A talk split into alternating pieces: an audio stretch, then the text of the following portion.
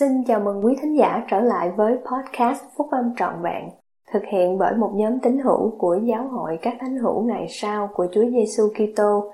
Chúng tôi xin được chia sẻ cùng quý vị các nguyên tắc phúc âm giúp chúng ta có một cuộc sống hạnh phúc từ những bài viết đăng trong các tạp chí của giáo hội phát hành định kỳ vào mỗi tháng.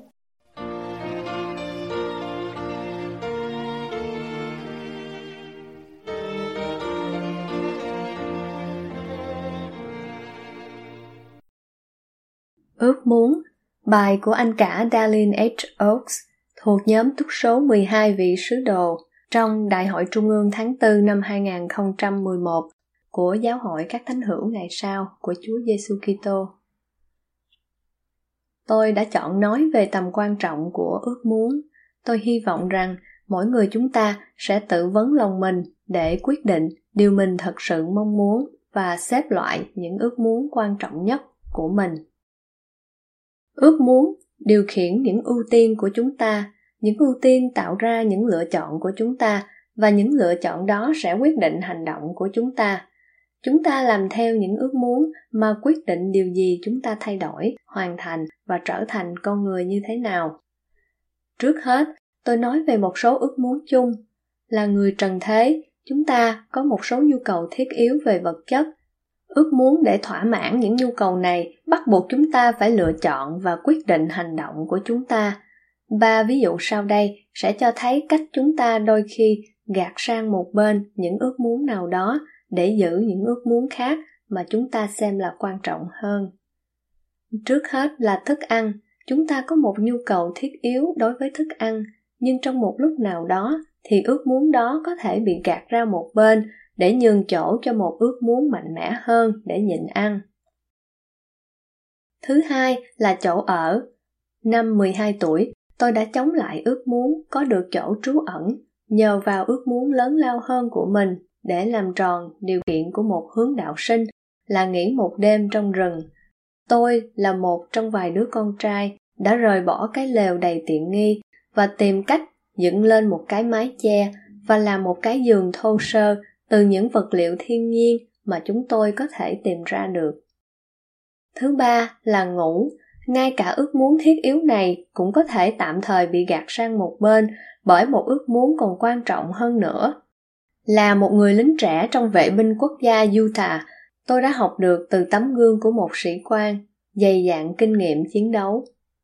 Trong những tháng đầu tiên của chiến tranh triều tiên, đơn vị pháo binh richfield của vệ binh quốc gia utah được gọi nhập ngũ. Đơn vị pháo binh này do đại úy Ray Cox chỉ huy, gồm có khoảng 40 người mặc môn. Sau khi được huấn luyện thêm và tăng viện bởi những người lính dự bị ở khắp nơi khác, họ được gửi đi Hàn Quốc. Ở đó, họ đã trải qua một số trận đánh dữ dội nhất trong cuộc chiến đó. Trong một trận đánh, họ đã phải đẩy lui một cuộc tấn công trực tiếp của hàng trăm lính bộ binh của địch, loại tấn công biển người và phá hủy các khẩu pháo khác điều này có liên hệ gì đến việc khắc phục ước muốn được ngủ? Trong một đêm nguy ngập, khi lính bộ binh của địch tràn vào chiến tuyến trước mặt và vào các khu vực ở phía sau đang được pháo binh chiếm đóng, thì vị đại úy cho nối đường dây điện thoại vào lều của mình và ra lệnh cho nhiều người lính canh phòng ngoài doanh trại của ông phải đích thân gọi điện thoại cho ông mỗi giờ đồng hồ suốt đêm đó. Điều này bắt buộc những người lính canh phòng phải thức nhưng cũng có nghĩa rằng giấc ngủ của đại úy Cox cũng bị gián đoạn rất nhiều. Tôi hỏi ông làm thế nào đại úy có thể làm được điều đó?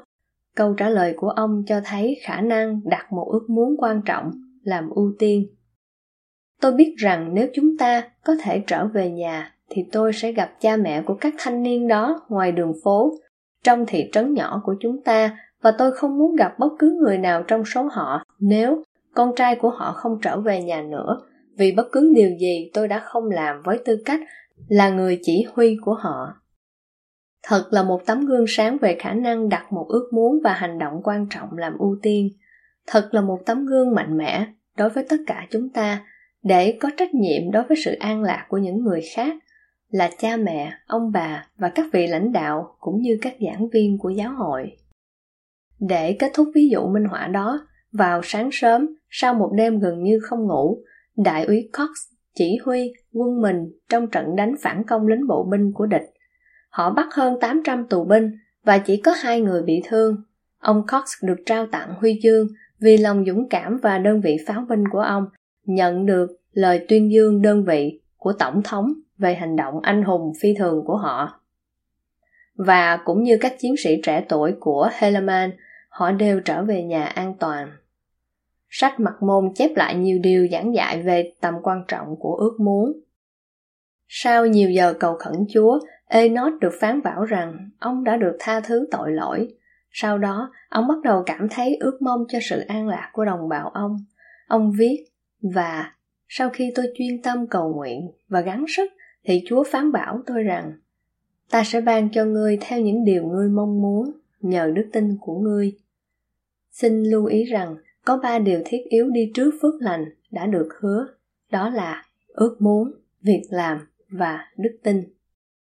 Trong bài giảng của ông về đức tin, anh ma dạy rằng đức tin có thể bắt đầu với việc muốn tin nếu chúng ta chịu để cho sự mong muốn này tác động trong chúng ta.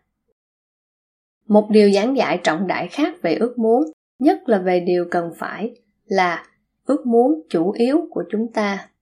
Xảy ra trong kinh nghiệm của vua Laman khi được người truyền giáo có tên là Aaron giảng dạy. Khi thấy thích thú với lời giảng dạy của Aaron, nhà vua đã hỏi trẫm phải làm gì để trẫm có thể được thượng đế sinh ra và có được cuộc sống vĩnh cửu đó aaron đáp nếu bệ hạ mong muốn điều này nếu bệ hạ biết hối cải tất cả những tội lỗi của mình và cúi mình trước mặt thượng đế cùng cầu gọi danh ngài trong đức tin và tin tưởng rằng mình sẽ nhận được. Thì lúc đó bệ hạ sẽ nhận được niềm hy vọng như bệ hạ mong muốn. Nhà vua đã làm theo và nói trong lời cầu nguyện hùng hồn, con từ bỏ tất cả mọi tội lỗi của con để chỉ biết có ngài và được cứu rỗi vào ngày sau cùng. Với lời cam kết và việc nhận ra ước muốn chủ yếu đó của mình, lời cầu nguyện của nhà vua được đáp ứng một cách nhiệm màu tiên tri anma đã có ước muốn lớn lao để rao truyền sự hối cải cho tất cả dân chúng. Nhưng ông dần dần hiểu rằng ông không nên mong muốn có được quyền năng ép buộc họ, mà điều này cần phải có. Vì ông kết luận, một thượng đế công bình ban cho loài người tùy theo sự mong muốn của họ, dù đó là sự chết hay sự sống. Tương tự như thế, trong sự mặc khải hiện đại, chúa phán rằng ngài sẽ phán xét tất cả mọi người tùy theo việc làm của họ, tùy theo những ước muốn trong lòng họ. Chúng ta có thật sự sẵn sàng để cho đấng phán xét vĩnh cửu của mình đặt tầm quan trọng lớn lao này lên trên điều chúng ta thật sự ước muốn không? Nhiều câu thánh thư nói về điều chúng ta ước muốn đối với điều chúng ta tìm kiếm. Kẻ nào sớm biết tìm kiếm ta thì sẽ tìm thấy ta và sẽ không bị bỏ rơi các ngươi hãy thực tâm tìm kiếm các ân tứ tốt đẹp nhất. Kẻ nào chuyên tâm tìm thì sẽ gặp. Hãy lại gần ta, rồi ta sẽ đến gần các ngươi. Hãy tận tụy tìm kiếm ta, rồi các ngươi sẽ tìm thấy ta. Hãy cầu xin, rồi các ngươi sẽ nhận được. Hãy gõ cửa, rồi cửa sẽ mở cho các ngươi. Không phải dễ dàng để thay đổi lại ước muốn của mình, nhằm đặt ưu tiên cao nhất cho những điều vĩnh cửu chúng ta đều bị cám dỗ để mong muốn có được bốn điều vật chất là tài sản, danh tiếng, tính kiêu ngạo và uy quyền. Chúng ta có thể mong muốn những điều này, nhưng chúng ta đừng đặt chúng làm ưu tiên cao nhất. Những người có ước muốn cao nhất là kiếm được của cải thì sẽ rơi vào bẫy của chủ nghĩa duy vật. Họ không lưu ý đến lời cảnh cáo, chớ nên tìm kiếm của cải hay những điều phù phiếm của thế gian những người mong muốn danh tiếng hoặc uy quyền thì cần phải noi theo gương dũng cảm của tổng lãnh binh Moroni là người không phải phục vụ vì uy quyền hoặc danh vọng của thế gian. Chúng ta phát triển những ước muốn như thế nào? Có ít người gặp loại khủng hoảng mà đã làm động cơ thúc đẩy Aaron Rollstone, nhưng kinh nghiệm của anh mang lại là một bài học quý giá về việc bày tỏ ước muốn. Trong khi Rowstone đang đi bộ trong hẻm núi hẻo lánh ở miền nam Utah, thì có một tảng đá nặng 363 kg bất ngờ chuyển động và rơi xuống đè lên cánh tay phải của anh. Anh đã cố gắng tự giải thoát trong suốt 5 ngày cô đơn, khi gần bỏ cuộc và chấp nhận cái chết, anh đã thấy một ảo ảnh về một đứa bé 3 tuổi chạy tới anh và được anh bế lên bằng cánh tay trái.